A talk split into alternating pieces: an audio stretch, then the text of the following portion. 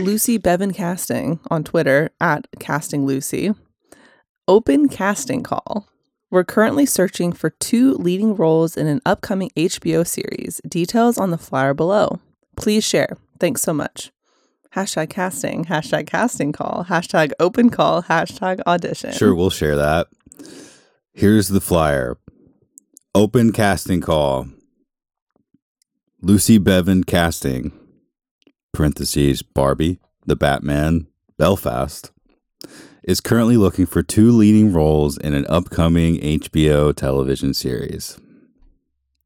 I like in the UK they're still like not doing the max thing. Boy, aged 9 to 10. Physically small, the character is wise beyond his years, confident and witty. He has a natural English accent and is white with blue green eyes, blue slash green eyes, and pale skin. Must be under four foot six and at least nine years old by March 2024 for licensing. Soldier, aged 18 to 25. The soldier is very tall and physically strong. I wonder if he's as strong as he looks. he has a humble disposition and is perceptive and thoughtful. Any ethnicity must be at least six foot four. Underlined. Oh, yeah. Please only apply if you match the requirements for one of these roles. Filming will take place in 2024. These are paid roles. Wow. Good for them. if you would like to be considered, please send your height, location, and recent photo plus a brief bio and a DOB for children. Applications for minors must be submitted by an agent, parent, or legal guardian. Every application will be considered, but please note that we will not we cannot respond to all applicants. We will be in touch if we would like to invite you slash your child to the next stage of the casting process. And there's fine print down here, but I don't think we need that. But they will be looking at all photos. So you send your pics in just if you want if you want to make sure someone will look at them. So does anyone know oh my god what this is for? Hannah, do you know what this is for? Listen, did we will this into existence by sheer force of desire for more content? Maybe this is so exciting to me. I cannot believe that this is coming out as we are in the thick of reading this mm-hmm. tale. Middle of book two. It is so much more fun to be in the middle of it when this casting call comes out than to not have read it, which was wow, me six months ago. Right so yeah, big news. Filming in 2024, which what a 2025 release. 2024 is a couple months away. Yeah. You gonna apply? Maybe. I think I'd be closer to egg though. Yeah. A couple inches off. You could wear lifts in your shoes though. I could I could hit it if I wore lifts in my shoes. You could. Like like D, like DT is. You could. You could. Hmm. What do you think? I'm excited. I think it's pretty unreal. I think it's pretty unreal that just the fact that we're getting a uh, we talked about it but we've talked about it a bunch but a successor show that is good already feels kind of ridiculous when i heard about all the different ones that we might be getting some of them being animated as well it's like okay these are things that are getting thrown at a wall to hopefully stick but ultimately the folks at warner brothers have the say so are we going to pay $100 million for this? Are we going to pay $60 million for this? And there's also, do we need more than one property to keep fantasy fans or old school, now old school prestige TV fans coming back to our streaming platform? Do we need more than one if we can just put it out every year, two years, two and a half years? Do we even need to spend the money when we can keep diversifying on Storage Wars? I mean, because that's watchable. I've been watching. I've been eating up the Halloween content on Max lately, uh. and uh, they're making. I mean, depending on how views are counted, how attention is counted, what the value of their users are related to the things that they watch are. They're, the stuff I was just watching is things that were made in the late '90s and the early 2000s Halloween content. Does that view count less than a view on a GOT related show? I don't know but it feels like they don't have to do this. Mm-hmm. Mm-hmm. So the fact that we're moving so stalwartly ahead seemingly so, on a Dunk and Egg TV series, live action, is pretty nuts to me. It's incredible. It's just nuts. It's incredible. It's almost too good to be true. So the, all the stuff that we talked about before, it's got to be, it's got to be depicted in that way. It's got to be made for adults. This has got to be a mature series. Mm-hmm. Even though we look back on the way that the Hedge Knight was originally dropped, it being associated with uh, comic book art, feeling a little bit more happy, feeling a little bit more lighter, already being a companion book to the series than the original uh, five books out right now. It, I think it could have easily been something that was adapted in a much lighter version. Absolutely. I don't want to say completely geared toward kids, but think about how the Potter films felt, where it's it's a similar setup where there's adults mixed in with children, and there are serious things happening, but there's also the lightheartedness of Egg talking out of line, and so it can be you can kind of have a third I don't know what the word is like a third person view on what the adults are feeling and thinking, but if it's being made on HBO, I feel like we're going to get a firsthand account of how they feel about this stuff. So, like I said, it's going to be egg brushing chestnut near the elm, and then it's going to be the way that Tanselle's fingers are being broken, feeling very adult, sexually charged, etc. Mm-hmm. It's going to be really cool. Well, and you think about all the political drama that's happening behind the scenes, Mhm. that there's a huge opportunity to either highlight that more or to make it more overtly dark or drama or part of the main storyline. I feel like so much. I feel like eh, I see what you're Dunk gets thrown into, as we saw a lot in this chapter. Dunk gets thrown into this these political messes that he doesn't really understand either the repercussions of or the full story on because how would he? He's just a kid from Flea Bottom. But I could see HBO taking a lot of those narratives and running with them, especially if we're going to try to tie them into this greater story of Westeros and connect the dots between these families and these wars and these And the two timelines. Yeah, from exactly. The original GOT series, House of the Dragon, this being not perfectly in the middle, but definitely connecting those Mhm. together. Yeah, Septon Stefan, or Se- Septon Sefton, talking about the drama that had taken place 15 years prior to this conversation, and also the things that will follow because of it, all the machinations that people are putting their chess pieces in place for now could be a through line in the whole TV show, starting from the Hedge Knight when you're hearing side conversations in the stable or at the uh, like the the Lord's Hall and and Ashford. hmm Plus, these characters are just ripe for the picking. There is so much. We've said this since we started reading this series. There is so much life in these characters, as we would expect. But I just feel like the translation to screen is going to be seamless. Like, I feel like it would be a much larger task to do Fire and Blood Mhm. or to do what they what they've already done, and they did that really well. And so, I feel like these characters are going to come to life so well and so easily just because you could literally lift this chapter was hilarious and you Mhm. can lift so much of this dialogue and conversation and put it on screen and it's going to be completely watchable so How do we get on set with clipboards? with i'm an ipad girly now so Okay, so one iPad, one clipboard. Like Steely Pate one has done it like that. Right. He would have done it like this. Here, give me the hammer. so this is very exciting GRM also put out a. I- It was either taken from an interview. He's done a few interviews recently that folks are sharing on Twitter. Basically, talking more about the potential for there being an extended universe with mm-hmm. his writing, his books, but also TV shows, maybe specifically on HBO.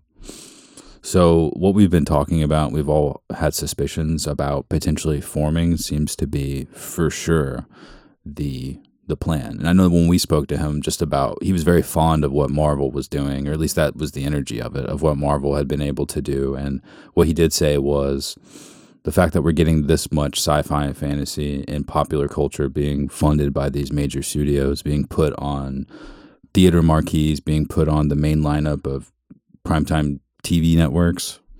um, it's just a really overly positive thing, no matter who's making them or how they're being made, or maybe even how much people like them. Just the fact that it's happening is Sure. is the most important thing about it. And so it seems like, like I said, the fact that we don't only have we don't only have one successor successor show right now, but the fact that we're dipping as deep as Dunk and Egg because it's one of the only other source materials written is really excited. We're not getting like a Fantastic Beast spur, which is a a story written in the Potter universe from a different time that was hinted at, but had no actual canon, no written material associated with it, and they they're planning on making a I think a six film series with it. That reminds me of what the Blood Moon show would have been from this universe, or what the uh, the First Men show would have been from this universe, and we know that that was the second one. Yeah, completely. But the first Men thing would would have been cool even without writing associated with, with it. So I'm curious, is it the creators or is it the network that wants to do stuff that's associated with already written material? Because I don't think it's about it, are, do these books have enough fans because they've already been written that will guaranteed watch the show. I doubt it's that. I don't think they're banking on the success of a Knight of the Seven Kingdoms to sell the TV show or to justify the TV show within their boardrooms. No, but I think they're probably banking on the familiarity of A Knight of the Seven Kingdoms versus if we're going to do something, The First Men, that's a way more foreign idea to the world of A Song of Ice and Fire than something like The Hedge Knight is going to be, just because um, of everything, just because of literally everything. So I could see this being an easy through line this these are still ideas that need to be sold because there's always going to be a risk no matter what no matter how big the game of thrones audience is or how big hot d did um there's always going to be a risk in in creating something new and so i feel like this is able to draw on that familiarity without with less risk is, Yeah. is my thought That's what I'm thinking. I'm curious where the risk is being considered, whether it's the people creating or it's the folks that are agreeing to pay the money sure to, sure to do the actual probably thing. both probably both but it'll be interesting because are we going to get are we going to have two a song of ice and fire shows on tv in the same year you know what i mean Think about how Hot D's coming out. They, they could be alternating years Yeah. or alternating years and a halves. or alternating six months Alternate or alternating two years. Uh-huh. Every two years, we Yeah. get four years till the next hot D, but it's cool. We have a new Dunk and Egg right in the middle. So that's the question. Are they going to call that Knight of the Seven Kingdoms or Dunk and Egg? That's been a struggle for me to figure out how to name it our podcast app for months now. Mm-hmm. But I feel like you got to go OG with it. I'm curious how they'll do that. i feel like if it was a if it was more of a kids show and more geared towards not but if it was geared towards a Mhm. younger audience not on hbo dunk and egg for sure but a knight of the seven kingdoms is just it's pretty powerful It is powerful. we're here for the fantasy vibes Hmm. So this is very exciting. So I'll, I'll- go on. I was gonna say I think that there's still a lot of steps in the process. Yeah, but that has to go past pilot for one. but so the we're not fact- guaranteed to have it either. yeah, but the fact that we're getting, it's fun to read the casting calls and to see them happening and to see the the the characters come to life at least in other people's brains. It's kind of fun to get a glimpse into that process. Oh, for sure. It's crazy to see it so nakedly put out there on Right, Twitter. right. Also, especially like you said at the start of this, during this time specifically. If you need us on set, y'all, y'all, just let us know. We'll fly ourselves out there. Pay our own way. Pretty freaking exciting. That's how we wanted to start the podcast today because it's a weird. It's a weird time. hmm And it's gonna be weird next week. By the way, spoiler alert: we're not gonna be doing an episode of the Sworn Sword for our Halloween episode. If you want to know what we are doing for our Halloween episode, tune in to the end of this episode after we do owns. We will tell you that. This is how the pros do it. Mm-hmm. Give a little tease. So, what did you think about our actual meeting with Lady Webber, the Red Spider, or sorry, the Red Widow?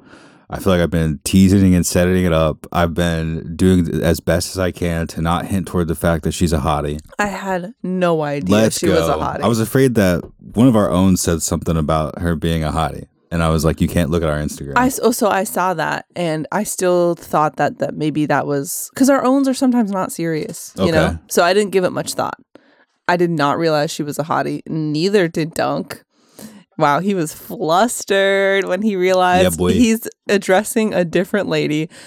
The way that George describes the people in this chapter was so funny. He was so cutting about these people and the way that they were. And that made me LOL.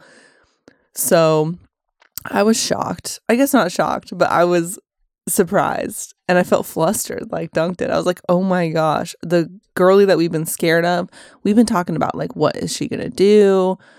Sir Eustace is scared to come here. What's to happen? And then out comes this girly. Well, out comes Lady Helicent first. Right, right, right, She's right. like, melons? What kind of melons? Oh my gosh, I need to read the description of her because there was just I wrote, I just kept writing everywhere how cutting like that whole scene of of Dunk and Egg arriving. Egg gets shuffled off to tend the horses, Mhm. and Dunk's just kind of looking around at all these different people around. Um, the Septon, who we get to spend quite a bit of time with at the end of the chapter, a round white pudding of a man in robes as damp as if he'd worn them in the bath. um, Oh man, I've been there. That one hit me way too personally. Also, coming in from the forest, noticing how directly and powerfully the water was redirected Mhm. directly to them. Right to the moat. To the moat, the stream ran straight as a spear. So the water pressure was just so it was beyond gurgling. It was it was it was beyond a happy stream of water. It was obvious that they're getting more than they needed. And it was obvious once we got there with seeing the moat that if this felt a little extra, I'm curious does the moat have functionality within their well system at the castle itself? Like, do they take water from the moat also? Could it also be a place that you could store water for later use? But it, from the way that the the reading felt, it seems like it's just for defense. It's that there's no actual way for it out. Yeah. And once we uh, crossed the gate, went under the murder hole, had the weird conversation, Egg stayed. I noticed all of their folk were preparing for some kind of fight. Mm-hmm. And when you put that in juxtaposition with what we've been doing at Standfast, it's pretty sad. Yes. Well, completely.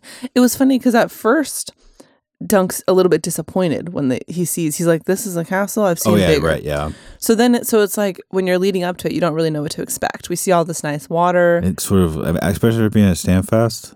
sure, If but it's like I've seen better castles. I'm sure you have, but that it seemed to be right on the money. The Right. walls were still crenellated.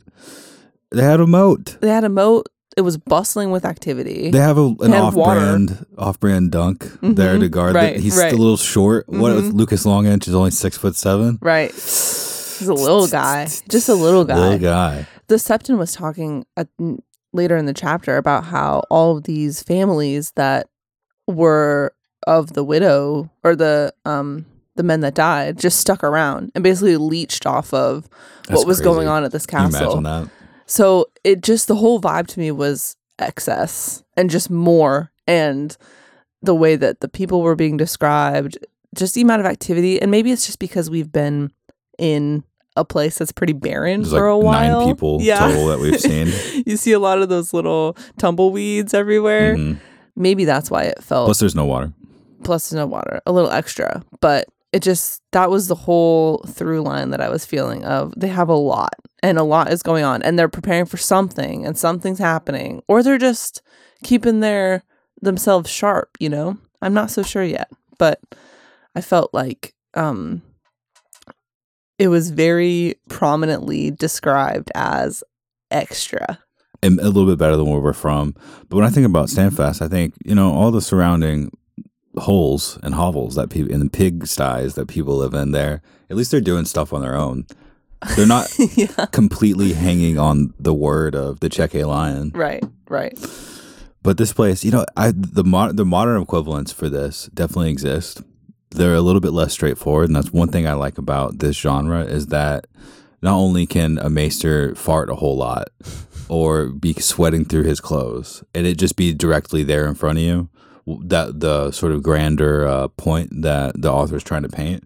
but uh, when you walk into a place that has walls and that potentially could have a moat around it, and we're not only in a drought, but we're 15 years post war, but still th- things have been shooken up so much because of war and because of local rebellion and because of the fact that there's no real hospitals and because of the fact that there's no real technology and we still have to ride horses and clean up their shit to get anywhere that when you count on someone that has wealth or has some kind of protection you do just end up very blatantly in this genre staying there Mm-hmm. and crowding around them and they very blatantly are in charge of you and they very blatantly can talk down to you and tell you what to do which But is why what would she you does leave? Why would you leave when outside of the moat and outside of their lands is drought and uncertainty? But here they have food. Yeah, no, it makes sense. It's just a really wonky w- way of existence and a lot of pride swallowing for a lot of these would be warriors in here. Yes, like I said, it felt very cutting to me. of- Imagine, be- sorry, go on. So imagine being a lady and being one that can dress themselves, and yet this or can't dress themselves. four foot nine, 25 year old girl who's been decorated with as many men as she can ask for, has killed as many men, or has been present as as many men as she's needed, has been put in front of her, um, and still not being treated the same way that she is. I'm I'm curious why none of them have tried to poison her. because they give her safety. Maybe. I don't know. It's a good question, but I feel like probably none of these people are looking to climb any sort of ladder. They're probably just looking for That's why they ended up in Coldmoat, not a real Ex- well, castle. exactly. Yeah. Like they're just looking for comfort and the vibes inside of there seemed good and high. They were making jokes, they were making fun of Dunk. They were laughing and there's no real threat of something. I mean, I, I guess there always is, but they're removed from, I guess, the main narrative of whatever's happening in King's Landing. And so um it seems like less of a scary place to be. Like it's like a comfortable place to be. So there's a friend group like this at Worldcon somewhere because the con's been around for long enough. sure. And so they've had enough time to build it up and they've had enough time for people to hang around. Yeah, we've been we've experienced those people more than enough times. I want to read um the description of the lady that Dunk was led Sir Lucas led Dunk into believing was our girl. I'll read this whole paragraph. The doors of the castle of Sept had opened, and worshippers were streaming down the steps. There were knights and squires, a dozen children, several old men, three septas in white robes and hoods, and one soft, fleshy lady of high birth, garbed in a gra- gown of dark blue damask trimmed with Mirnish lace. So Mirnish. Mirnish. you see the N in there? Myrish lace. Leave me alone, everyone. Garbed in a gown of dark blue damask trimmed with Myrish lace, so long its hems were trailing in the dirt. Oh, they're in the dirt though. We're That- just at, see, that's we're the just at Coldmoat. Its hems were trailing on the dirt, like cutting, you know? Dunk judged her to be 40. Beneath the spun silver net, her auburn hair was piled high, but the reddest thing about her was her face. My lady, Sir Lucas said when they stood before her in the septas, this hedge knight claims to bring a message from your Sir Eustace Osgrey. Will you hear it? If you wish. She peered at Dunk so hard that he could not help recall Egg's talk of sorcery. I do not think this one bathes in blood to keep her beauty. The widow was stout and square, with an oddly pointed head that her hair could not quite conceal. Her nose was too big, her mouth too small. She had she did have two eyes. He was relieved to see, but all thought of gallantry was abandoned. Dunk or had abandoned Dunk by then. Sir Eustace bid me to talk to you about concerning the recent trouble at your dam. The dam, you say? Your ladyship built it. Basically, he says. He says, "Oh, I'm quite sure I haven't." She replied, "Why, I've been at my devotions all morning." so Uh, they're making fun of Dunk. This Yeah. lady is she's comfy. She's hanging. She's been praying all day, praying and drinking pray, in the yard. praying and drinking. Her It dress is fun. dragging. Yeah, I mean, listen, I would stay there too if I was somebody like that. So to go from this, I was feeling pretty grim at this point. I didn't even notice all the cutting descriptions, but you're right. Pretty much every observation that Dunk has is is not necessarily looking down on it. It's just very straightforward for what it is. Mhm. and I guess that can be thought of as a bad way to be. But at least it's just inside of his head. He's being nice to him. He is. He's being gr- nice. And I think it's just an observation, you know? And I think it's meant to help us paint the picture of what this place is like. And then it also really builds up the entrance of the Red Widow. She's hot Because she's like, yeah. she's normal. Yeah. That's so funny. That is so That's funny. what it felt like to me, at least. Boy, You're the Red Widow, he heard himself blurt out, but you're too oh my young. Or was it small you meant to say? Pretty. It was pretty. You're too pretty to be here. god, you aced know? the gallantry there, bud. that was good. I like that he said that a lot. And then he went on to talk about her gown, and she wasn't wearing a gown; she was wearing breeches and a Mhm. tunic from training archery in the yard. Hmm. Boy. Okay, so I get so much more about Coldmoat now. I wonder what the perspective was, what the the real life scenario that was being channeled into this. I want to go back to the uh, way that we got there because I think that that passageway into it could also be thought of in some kind of not necessarily only a modern equivalent, but if you were trying to say what it was that held up a place like this, maybe it wouldn't be held up on its own natural power. Maybe it had to be held up on power structures structures shifting 15 years before and then now doing something a little bit shady to guarantee the comfort for someone like Lady Helicent to spend her whole day like that in Mirnish lace. when they emerged from Wat's Wood, they found themselves well upstream of the dam. The waters had risen high enough for Dunk to take that soak he dreamed of. Deep enough to drown a man, he thought. On the far side, the bank had been cut through and a ditch dug to divert some of the flow westward. The ditch ran along the road, feeding a myriad of smaller channels. So, smart enough to know how to do that well. That snaked off through the fields. Once we cross the stream, we are in the widow's power. Dunk wondered what he was riding into. He was the only he was only one man with a boy of ten to guard his back. Two spearmen barred their way at the portcullis. One had a big black beard and one did not. The beard demanded to know their purpose here. My lord of Osgrey sent us to treat with Lady Webber, Dunk told him. I am called Sir Duncan the Tall. Well, I knew you wasn't Bennis, said the beardless guard. So much Bennis hate in this chapter. Uh, he calls Egg a stable boy. I'm not a squire. I'm a squire, not a stable boy. Egg, Egg insisted. Are you blind or only stupid? There's that Targaryen wit coming into a place like this. The beardless guard broke into laughter. The beard put the point of his spear to the boy's throat. Say that again. Dunk gave Egg a cloud in the air. the whole time we're heading up there, I was so scared of the Red Widow, and maybe we still should be. I think we still should be. She seems scary a little bit there. She seems- not only flirty. for sure. Like she seems very powerful and scary, but when I was imagining her as like a dry, scary witch lady, Dry. that to me was a little bit more stressful. And so we get to the front gate, and then we have this really, not really tall, not tall enough, but this guy, Sir Lucas, who's mean and who's like, nobody gets past me. I was like, we're done for. We're screwed. We're never going to get past this guy. He's going to hold us and interrogate us and beat us. And then we're never going to make it through the gates because. I don't know. His vibe is off, but I do like the Bennis hate at the I will speak with her ladyship about Sir Bennis and the trouble at the dam, and about stealing the stealing of our water too. Stealing, said Sir Lucas. Say that to our lady, you'll be swimming in a sack before the sun has set. Are you quite certain you wish to see her? The only thing that Dunk was certain of was that he wanted to drive his fist through Lucas Inchfield's crooked yellow teeth. I told you what I want. fight, fight, fight, fine, fine.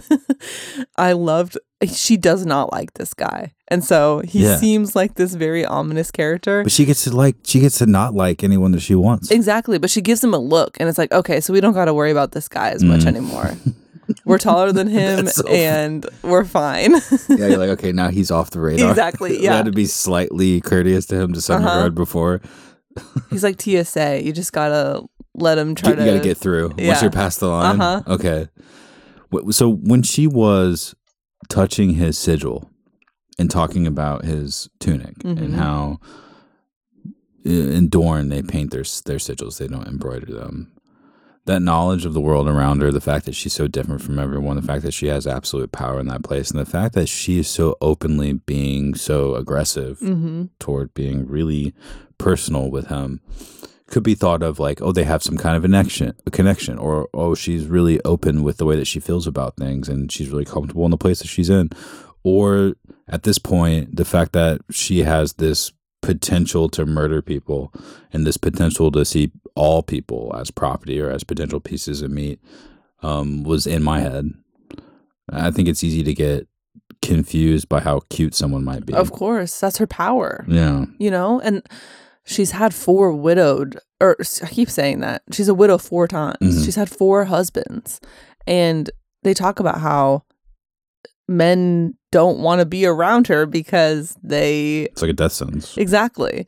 And is it her fault exactly? Like it's hard to say when Especially so many of them have happened in a row Yeah.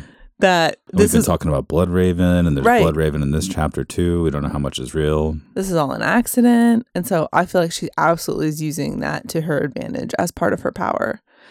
And somebody like Dunk is gonna fall right into the lap of it. And so I'm curious to see how that's gonna play out. But the the whole thing the Well, she whole, slapped him, so She did. well, it could be worse. Maybe he liked it. No, I don't know. but she she slapped him after he said something that instead of it being about potential political matters, it was something that cut her personally. really personal. so that yeah. makes me feel more ingratiated to the humanity of Sure, her rather sure. than the the evil potential evil spirit inside of Sure, her. like I say potential five more times, we're going to turn to a pumpkin. she has some she has a heart inside of her and so she's not some like i said some evil witch that's living in this castle she's she is who she is but um the whole time that they're talking and treating and having this whole conversation i'm like can we just give them Bennis? this will be so easy dunk is defending his boys even though he finds out that sir eustace is not who he thought he was and even though he doesn't like Bennis either, but he swore a vow and this is his fate and he's not going to switch sides, at least at this point. God, that was really potentially attractive there. It four more times. was. Yeah, no. What do you do in a situation give like him that? Bennis. Just Especially after go- he found out about him being a black dragon. Go kidnap Bennis, take him up, sell him up the river, and move on, you know? And You stay have- in Coldmoat. Yeah. Do- and for a while at hang out in this little club for the rest of your life. not for the rest of his life, but after realizing why Sir Eustace doesn't want to go there, there's way more to the story than he ever let on. This Mhm. old man hmm who I guess we were endeared towards a little. And Because he's old for one. Exactly. That helps she's a lot. she's like not all old men are equal. and his sons have died, and his Yeah. wife too. they're not all the same. This guy has a past. He's a rebel and a traitor. And it's like, wow, okay, that was intense. He's not the same Yeah. as my old man. But I've like latched onto him because that's what I need and that's what I know. And so part of me uh, was like, Dunk, why do you have to be so like loyal? Like, why do you have to be such a good knight? Why can't you just the take. Bennis, sell him up the river, and move on? But he's too nice of a guy to do that. Yeah, it'd be ashamed to go all this way too and just turn tail. For one, the lady probably wouldn't respect it. So maybe he's playing the long game. Maybe he old Lady is. Webber. really smart of Eustace to, unbeknownst to Dunk and unbeknownst to us, to set him up with that big story about the Red Grass Field hmm and about what was really happening with the Blackfyre Rebellion at that time, why it started and how it finished, at least the first one at that point. I think he knew that Dunk would be getting some Of extra information. knew. Of course he knew. he That's wa- why he sent him. And he that too. Yeah, yeah. But he was painting the context for Dunk where hopefully he would be ingratiated toward him. hmm Where he would make up his mind and think that maybe the rebellion wasn't so straightforward. Right. I mean, look how evil Lord Bloodraven might be. Right. He potentially is. There's th- th- three more. He's using magic, and he's not even the hand of the king. He's ensorcelled the real king.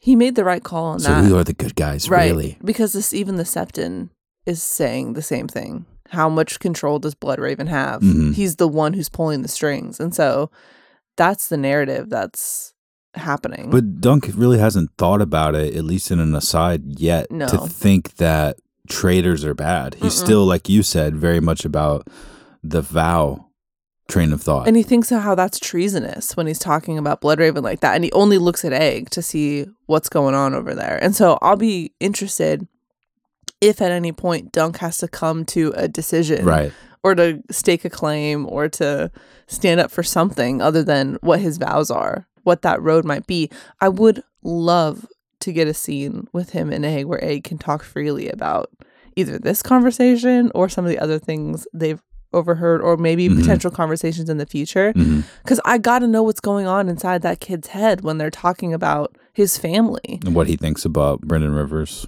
exactly what he thinks about the king. he left you know hmm for a reason. He's not there anymore.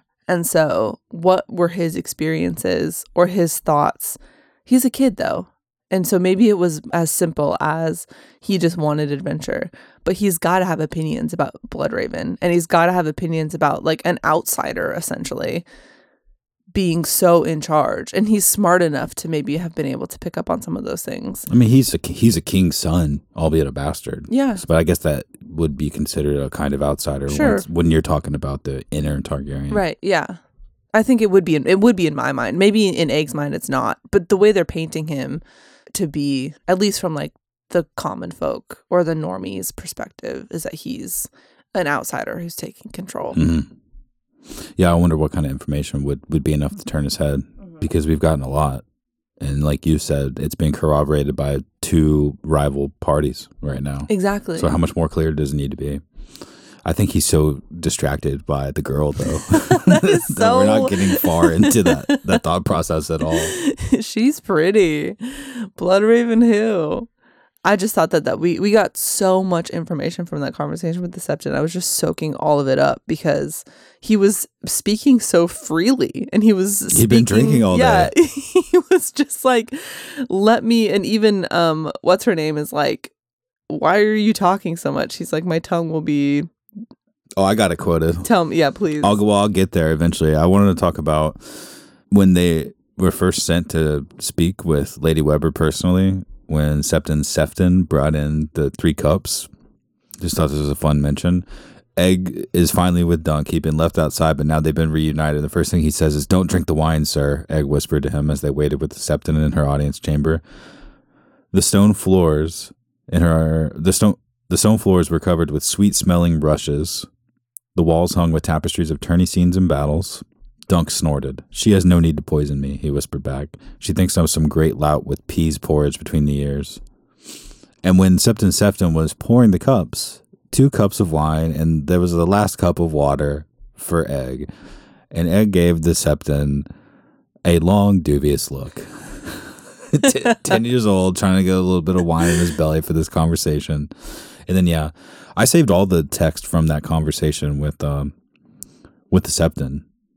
If you have any desire to hear it, it's I a just- lot. It- it's, it's- good. It's a lot, yeah, but it, I just felt like the way he was breaking down the family dynamics between all of these different houses, it was a really cool insight into, at least from his perspective, his bias perspective, what's going on and how the crown is weak and how war is imminent and how a person like Bloodraven is biased but pulling all the strings. yeah, and, the so, Blackwood Bracken dispute Mhm. that is definitely going to come to he- to a head, and the fact that the guy who's running the kingdom right now has the back of one of the parties because he's related to them um, changes things. We've got Daemon Blackfyre and Bittersteel and Tyrosh hatching plans for another Blackfyre rebellion. You've got the Greyjoys all along the coast. They attack the Farmans at Fair Isle. Shout out to Fire and Blood. Mhm. And they're trying to recuperate and trying to rebuild their defenses. So basically surrounding the both both coastlines of um, of Westeros. Troubles are brewing. There's inner conflicts with the Blackwoods and the Brackens. There's definitely going to be trouble in the Reach. Not to mention the constant trouble that's anything around Moat Cailin and the Wall and Yeah. Wildlings Mhm. and any potential magic that might come out of there two more times. plus all the sickness that the great spring sickness From of brewing in the mix ago. of all of it yeah. I want to read this. So he summarizes all of that, and then he says, "The fat man drank his wine and rattled on. As for Aerys, his grace cares more for old scrolls and dusty prophecies than for lords and laws. He will not even bestir himself to sire an heir." Queen Aelinor prays daily at the great sept, beseeching the mother above to bless her with a child, yet she remains a maid. Aerys keeps his own apartments, and it is said that he would sooner take a book to bed than any woman. He filled his cup again. Make no mistake, tis Lord Rivers who rules us, with his spells and spies. There's no one to oppose him. Prince Maekar sulks at Summerhall, nursing his grievances against his royal brother. Prince Rhaegel is as meek as he is mad, and his children are, well, children. Friends and favorites of Lord Rivers fill every office. The lords of the small council lick his hand, and the new Grand Maester is as steeped in sorcery as he is. The Red Keep is garrisoned by Raven's Teeth, and no man sees the king without his leave. Dunk shifted uncomfortably in his seat. So the seat. Ravens, sorry, the Ravens teeth are surrounding the Red Keep. by the way. Exactly. Put that image in your brain. He glanced at Egg to see how he was taking all of this. The boy was struggling with all his might to hold his tongue. Mhm. But in what way? You know, that's so Yeah, intriguing yeah. to me. And so we've got it, troubles a brewing, and who is at the center of it? Bloodraven. How many eyes does he have? Yeah. How many ears does he have? This sounds like treason to me. So clearly, war is coming. I don't know if that's what they're planning for here at Coldmoat. It seems like the conflict with Standfast is what they're Yes, planning for. they're not thinking long term. long term right now. they're not thinking higher things. But it's clear everyone's got their own plan, at all points of power and different governances. And down at the very bottom of it, a place that was rewarded for being on the right side right now still doesn't sound like it's really that much on your side. hmm So just a constant state of flux hmm from beginning to end in this place. Well, everywhere. I mean, he mentions when the the map is handed to Dunk, and we find out that at least the beginning of the spring belongs to them by decree of the king. Mhm. He thinks he can't read it. yeah. Everything is ever changing. Power shifts. People win and they lose, and the hand is turned. And there's the only consistent thing is that the power and dynamics are shifting. Yeah, that was such a great point that she made. She was like, uh, the Mander runs through a lot of places, but where the Mander lays. Casterly Mhm. Rock, I don't see any Casterlys there. Highgarden, the gardeners died a long time ago. Right. New people come and they go and they take over. Basically, submit to me and things will be fine and we'll move on. But those are good points to be made. I thought their conversation went really well. They uh, bounced off of each other really well. Dunk didn't embarrass himself too much as far as Mhm. the courtesies that he was he was practicing to let out. Leaning into the wine, he said the right stuff. He did. basically leaning into himself. He said the right stuff. And uh, when it got serious, the offer that Sir Eustace put down, one silver stag for Wilm, that uh, Bennis cut to the bone on his cheek. Although I don't know if it was really to the bone, but he definitely cut Yeah. it. But knowing Bennis, it might have been to the bone. And three silver stags for the Lady Webber wasn't enough. Well, he was like, Well, let's offer it to him and see what he's taking. yeah, yeah, yeah. and yeah. she's like, uh, he's gonna take the money. He'll take the money for sure. Obviously. Bolt if he could.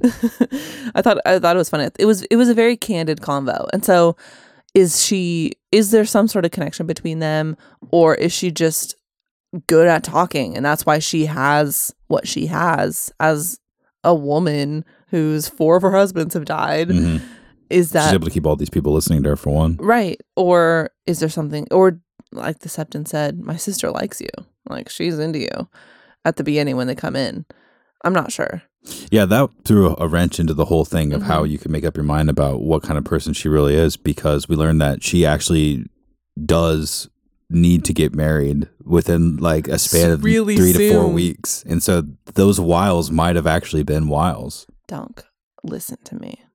Let's hear it. Bring Bennis to her as a marriage offering and do it in a way that makes you look really strong and say, I will serve you as your man and your knight. Here's your boy that nobody likes. Do the honors.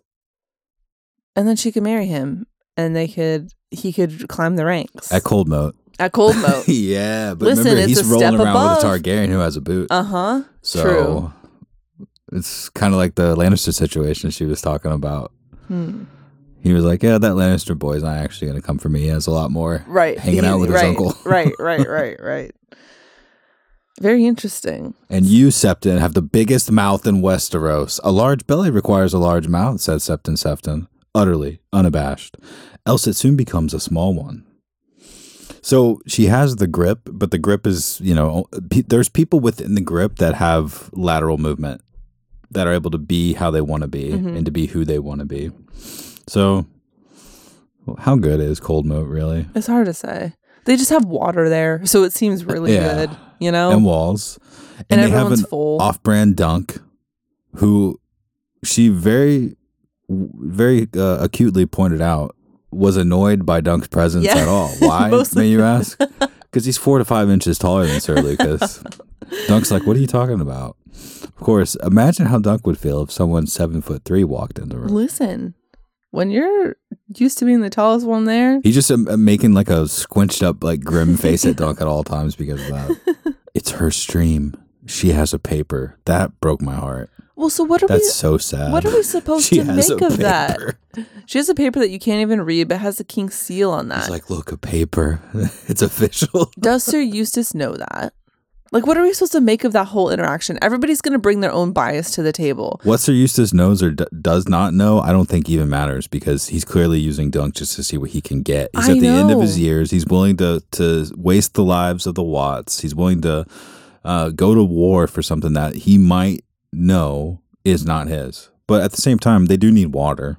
So They do need water, but I was like, is there anything that we can take from Sir Eustace as like can we still like him after this? You know, can we still I guess we haven't liked him, but like is there any redeeming qualities or have we completely thrown our thought of him and we're now only going to call him Sir Useless because he knew that this was here and he just threw dunk. I don't know what he was expecting, like just to get anything out of it, just to milk whatever small that's what it seems like. piece that he could. He doesn't really care about getting the water back, maybe. Maybe he does. I don't know. There's suffering over there.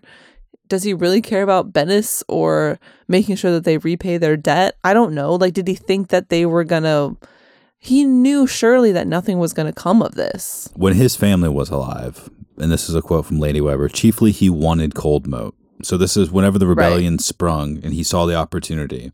His sons paid for his treason with their life's blood when he brought their bones home and delivered his daughter to the king's men for a hostage. Okay? His wife threw herself from the top of Standfast Tower, the only thing that she could do to rebel against the moment. hmm Did Sir Eustace tell you that? Her smile was sad. No, I did not think so. So I don't know. But it seems to me like he's probably not that redeemable No. at this point. I mean, we may can't we may go back when, whenever we leave this place, and we may have a conversation where we tell him straight up that we have all the information, and he might have another angle of it to speak of. I mean, because if you think about what they are doing at Coldmoat, they are just kind of spinning in circles, and that's not something that Dunk respects either. And I can't, I, I kind of think that we're following his morality in this. Sure. That we're not going to decide too much outside of him. I think that you're right in that. And and as you point out, it's not like this place has a lot of they're not going somewhere either. We're not like hitching ourselves to a better upward trajectory. But Mhm. um it is too bad that so is Dunk service with him for life?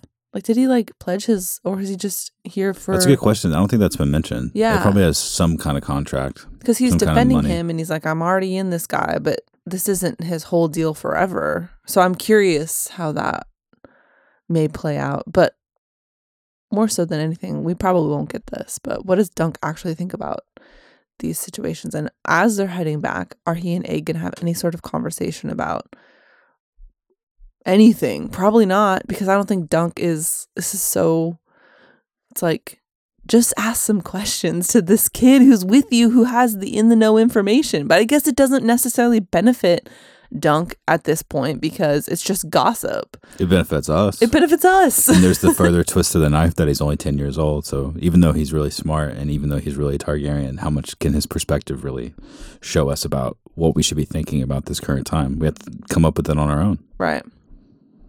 If she remains unwed on the second anniversary of her father's passing, Coldmoat and its lands pass to his cousin Wendell. Her ladyship has only till the next new moon.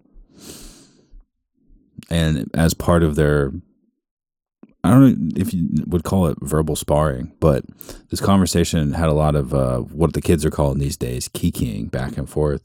And uh, it was going really well. But once he brought up Addam Osgrey, the final reason, like, okay, fine, you're right. You have this decree. I see the Targaryen seal. I can't read it. Dunk or Egg, will you please come and make out this word for me? It's a little smudged. They share a That- little did- nod. Did, you see the illustration? I don't think you have it in your Uh-uh. copy. The uh, illustration is uh, I'll show it to you. I'll tweet it or something. We can put it on our Instagram. There's he's holding up the scroll Mhm. and dunks on one side and eggs on the other and eggs like giving him a look like I got you, man. Good. That was such a nice Good. moment. I loved the wink that he gives him. Oh yeah. That's gonna be nice to have uh, adapted as well. I Mhm. think it's gonna be really good. Um. Anyway, he brings that up because that's okay. Fine, you officially are right, but what about the fact that they're people also, and there Right. used to be one of them that you liked, and she calls him over, has him kneel, and hits him so hard across the face that it draws blood inside of his mouth. Mm-hmm. And the, the aside that he had is that he he his uh, first instinct was to throw her over his lap Yes. and to spank her arse like a child. Whoa, boy! That was super hilarious to me.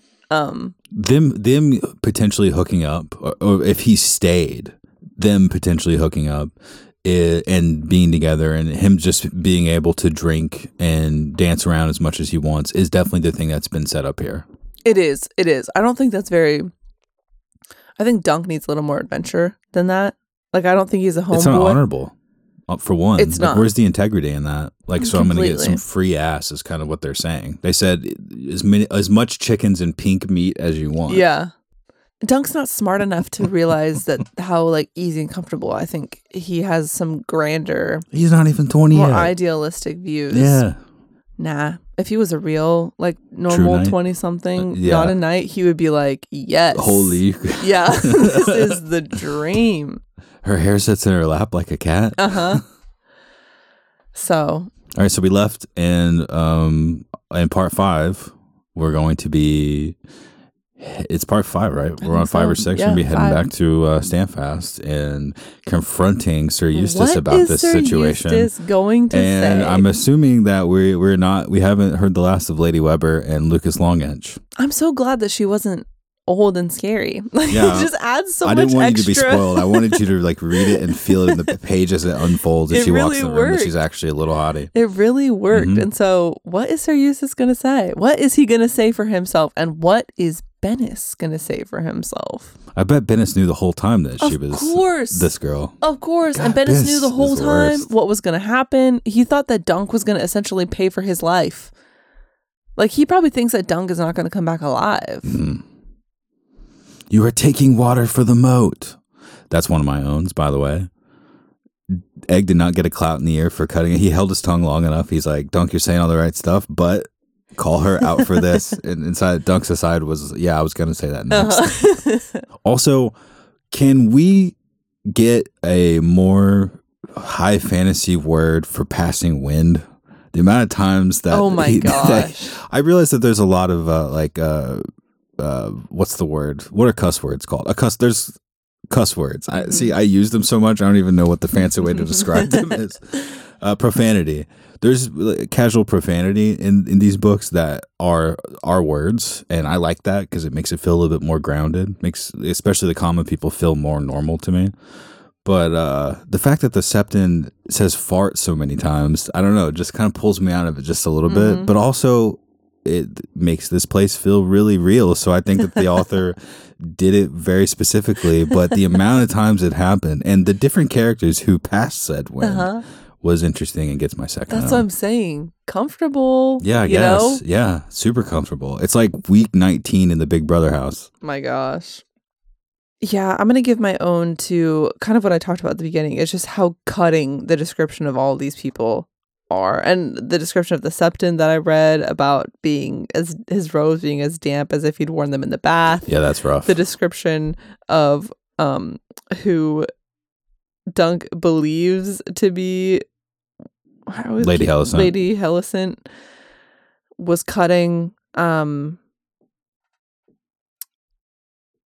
the septon again uh is described his moon face was flush and there was wine stains on his robe Mm. i just the descriptions of these people here were a 10 out of 10 they added so much rich color and it didn't have to be so mean but it was and i loved it so my own to the descriptions of, of everybody who's um surrounding the red widow who's actually a hottie Moving on to X and Instagram. First on Twitter, we have at Ghost Chase Killer, who says, own to Rohanne, obviously. obviously.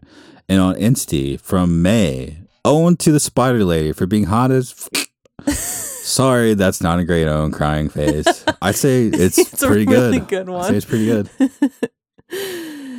and last but not least, Seth, owned to Septon Sefton, proving nominative determinism. Seth, I'm going to be looking that up as soon as we're done recording. I know some of these words. Our philosophy majors did us nothing. I'm putting them together in my brain right now, but I want to have the exact definition, just like I had to do with crenulated now for the third time, reading this for the third time. You know what to do if you'd like to submit an own for this chapter or for this, sorry, section of the Sworn Sword or for the next that we're reading. Send it to us on any of these platforms and we will shout them out and hopefully get something from them at the end of the day, like we did for May in this episode. Thank you. you can find us on Instagram or on Twitter by searching for Game of Owns, or you can send us an email to contact at gameofowns.com. Halloween episode next, we're going to be reading Arya and the Ghost of High Heart. Yes. It's going to be atmospheric, and we're going to dive right back in and take a small break from this era of Westeros and find out what we need to be looking forward to in the next. I'll probably put some scary music in there at times as well. Hannah can't listen to that though because Halloween makes her sad. No, it doesn't. I don't like scary movies. Carve a pumpkin, excited for this and episode. we'll see you soon. Bye.